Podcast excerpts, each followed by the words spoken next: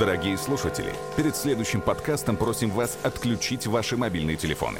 Спасибо за понимание. Приятного прослушивания. Подмосковная драма. Здесь начинается театр.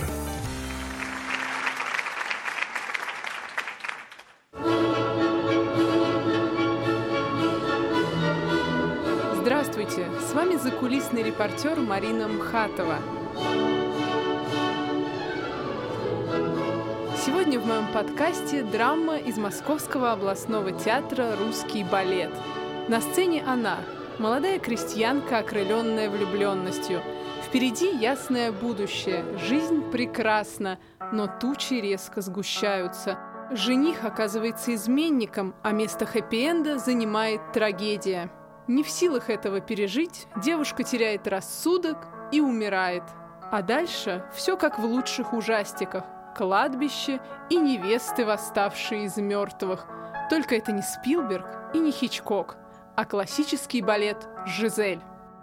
Даже те слушатели, которые с трудом представляют себе, как выглядит ПДД, а это почти все, знают, что в балете лебеди бывают умирающие и маленькие. Пусть и видели их, разве что в августе 91-го.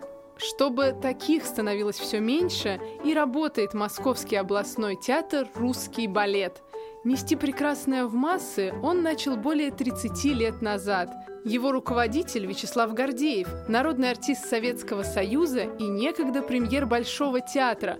Кто, как не он, знает, что в русском балете такого особенного. Понятие русский балет для меня очень широко во всех смыслах. В эмоциях, которые выплескиваются на сцену во время исполнения. В знаниях, конечно, потому что наша школа самая лучшая. В традициях, традиции, которые создавались веками, в педагогах, с которыми мы занимаемся. Вот композиторы, как я уже сказал, понимаете, которые писали именно нашу, вот Чайковский, русский композитор, да, и то, ему было свойственно понимание вот этой русской души и широты. И, конечно, искренность. Потому что вот все наши спектакли, они в принципе, вот сейчас с Запада пришла как бы хореография, то, что я называю на коленях.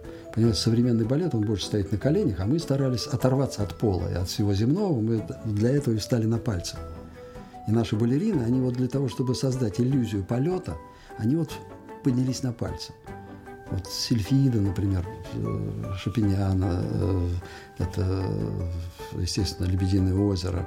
Когда балерина встает на пальцы, вот в первом акте, например, и в третьем акте, где все как бы реальные бытовые иллюзии, они на каблучках – прочно стоят на земле и на земле танцуют, да, то когда выходят адепты и адели, они как бы из другого мира, они более возвышенного мира, они на пальцы, когда поднимаются, мы понимаем, что они вот как сельфины, могут в любую минуту улететь просто. Не знаю, как у вас, а у меня, когда я смотрю спектакли театра «Русский балет», в голове только один вопрос. Как? Как они все это делают? Нога, она же в принципе не должна подниматься так высоко, а эти их вращения... 32 фуэте вообще похожи на тренировку вестибулярного аппарата у будущих космонавтов. Ответ оказывается простой. Почти всю жизнь артисты проводят у балетного станка. Как часто спектакли, репетиции? Никак. Ну, если спектакль есть, то значит, вот, допустим, в 4 часа мы делаем класс, угу. потом разводная репетиция, потом спектакль. А если нет спектакля, тогда мы начинаем в 11 часов, класс у нас, два класса, мужской и женский. И потом репетируем, ну, репетируем столько, сколько нужно. Если надо, хоть до 10 часов вечера. График не нормирован? Нет. У нас вообще вся жизнь не нормирована. Потому что все нормальные люди субботу-воскресенье или в праздники отдыхают, а у нас вот настоящая похота. Вот, например, сегодня воскресенье, два спектакля. Некоторые радуются, а вот у нас особенно не порадуешься. На сцене все сверкает, как чистейший бриллиант. Движения отточенные до малейших деталей. А вот такая огранка занимает все время длинных репетиций. И раз, и два, наскочивают, там ра-та-та-та-та-та-рам, пам-пам. Вы на месте. Два, три, четыре, ра-та-та-та-та-та, ручками, пальчиками. И так несколько часов подряд. Но все же балет – это не спорт. Набором прыжков и вращений дело не ограничивается. Танцовщики в балете говорить не могут. А чтобы доносить сложные перипетии сюжета до зрителя, используют специальные жесты. Мастер-класс по ним для меня провела артистка театра «Русский балет» Валерия Синицына. Ну, например, вы очень красивая. Сейчас мы опишем, чтобы нас поняли. То есть, например, Да. а, Вы. я руку вот Да. так э, как бы протягиваю в сторону, Да. приглашаю, раз- На разворачиваю кого-то. ладонь, да, Да. на кого-то. Вы очень, ну, Очень овал лица, а, Вокруг лица, Да, да, провожу. Красивая. И, как поцелуйчик, Да, красиво. А красиво. это из какого-то балета? Или это из... Да, это- даже в Жизели. Это из. Жизели, да? А еще, давайте, интересно. Еще могу такой трагический жест показать. Давайте. Например, ты. Указательным пальцем Да, показываю. здесь, если здесь это более уважительно, то есть Ага. вы очень красивый, то здесь пове- повелевающий такой жест. Указатель- Повелительный, да. Указательным пальцем на кого-то. Ты умрешь. И вот так вот Да. вниз руку Вниз опускаем. кулак, да. Вниз кулак, Да. это ты умрешь. Опять же будет в Жизель. Да. Ой, смотрите, это прям это очень интересно. Но даже в этом, казалось бы, идеально отрепетированном мире может случиться то, чего балерины боятся больше всего. А есть какой-то вот страшный сон балерины? Ну вот я не знаю. Страшный сон, да. Можете даже не продолжать. Страшный сон балерины это когда ты в гримерке слышишь, что звучит э, музыка на твой выход, а ты не можешь найти пуанты, или у тебя на ногах вязаные носки шерстяные, и ты одеваешь это все, опаздываешь на свой выход, и да, просыпаешься в холодном поту. И Такое это было? Было, да. Нет, в смысле, во сне было. А в жизни было? Нет, нет, вы что, не дай бог. Это самое страшное. Зрителей, особенно самых маленьких, на балетном спектакле всегда восхищают костюмы. Эти блестящие и воздушные пачки, будто из сказки. Но мало кто знает, что балерины с ними просто зашиваются в прямом смысле. На моих глазах корсет на платье Жизели не застегивали на заклепки или молнию, а намертво сшивали. Хочешь не хочешь, до конца спектакля будешь в платье. Но не подумайте, это не форма наказания. Делается это для того, чтобы партнер при поддержках или вращениях случайно не попал в какую-нибудь прорезь в ткани и не сломал себе пальцы. При этом, как говорят костюмеры, все предугадать все равно невозможно. Девочка одна другой порвала платье во время выступления. Ну и нужно было принять меры в, три секунды. А времени было мало. да? Его не было вообще. У вас такая оперативная работа. Некогда там стоять, да, размышлять. некогда. А Вы дежурите весь спектакль, получается, как-то за кулисами, Да, чтобы да, это... да. Приходим за несколько часов до начала и уходим гораздо позже артистов. Вокруг балета масса стереотипов. Итак, разрываем первый шаблон. Балерины такие стройные, потому что они ничего не едят. Нет, я ем, но разумно ем. Разумно это как? Это Разумно, две ну- плошки риса? Ну нет, во-первых, я сладкое не люблю, так уж почему-то получилось, я равнодушна к этому, хотя... Повезло. Да, у нас люди очень любят.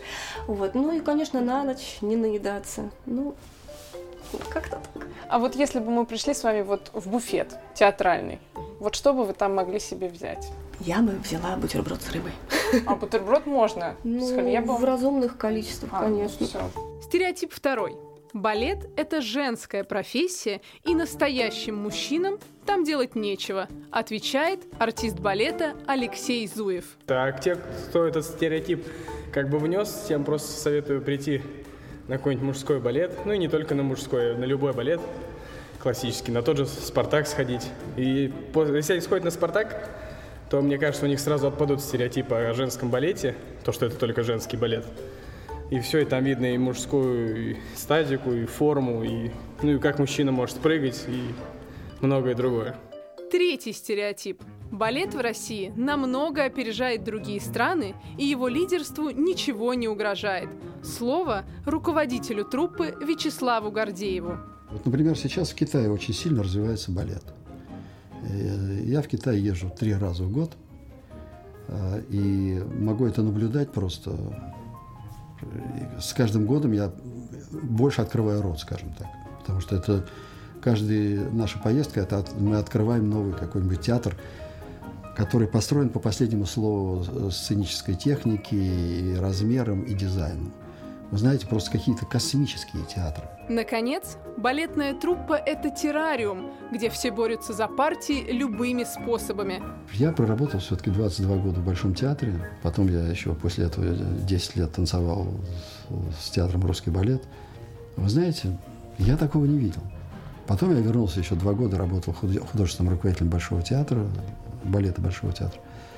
При мне таких случаев не было. Понимаете? Ну, ну, кто-то рассказывает, что он, вот ему подкладывали какие-то там стекла, гвозди. Ну, понимаете, это надо быть, я не знаю, каким бесчувственным, чтобы одеть, например, трико и не почувствовать стекло или гвозди. Понимаете, это, ну, это глупость, по-моему. Или там туфли одеть и не почувствовать ничего. Смешно, по-моему. Если вы не заканчивали хореографическое училище, это не значит, что для вас балет доступен только в качестве зрителя. Профессионалы убеждены, занятия балетом полезны всем и в любом возрасте. Как говорила Плесецкая, она говорила, вот, ухоженный газон лучше неухоженного. Понимаете, ну это очень ярко и так все объясняет, наверное.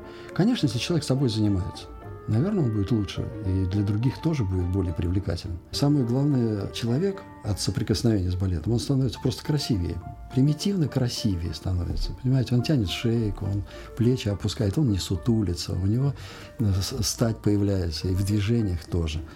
И вот это вот, я считаю, очень важно. Потому что, как я уже сказал, кто занимался балетом, он меня поймет. А, но тот, кто не занимался, может быть, услышит.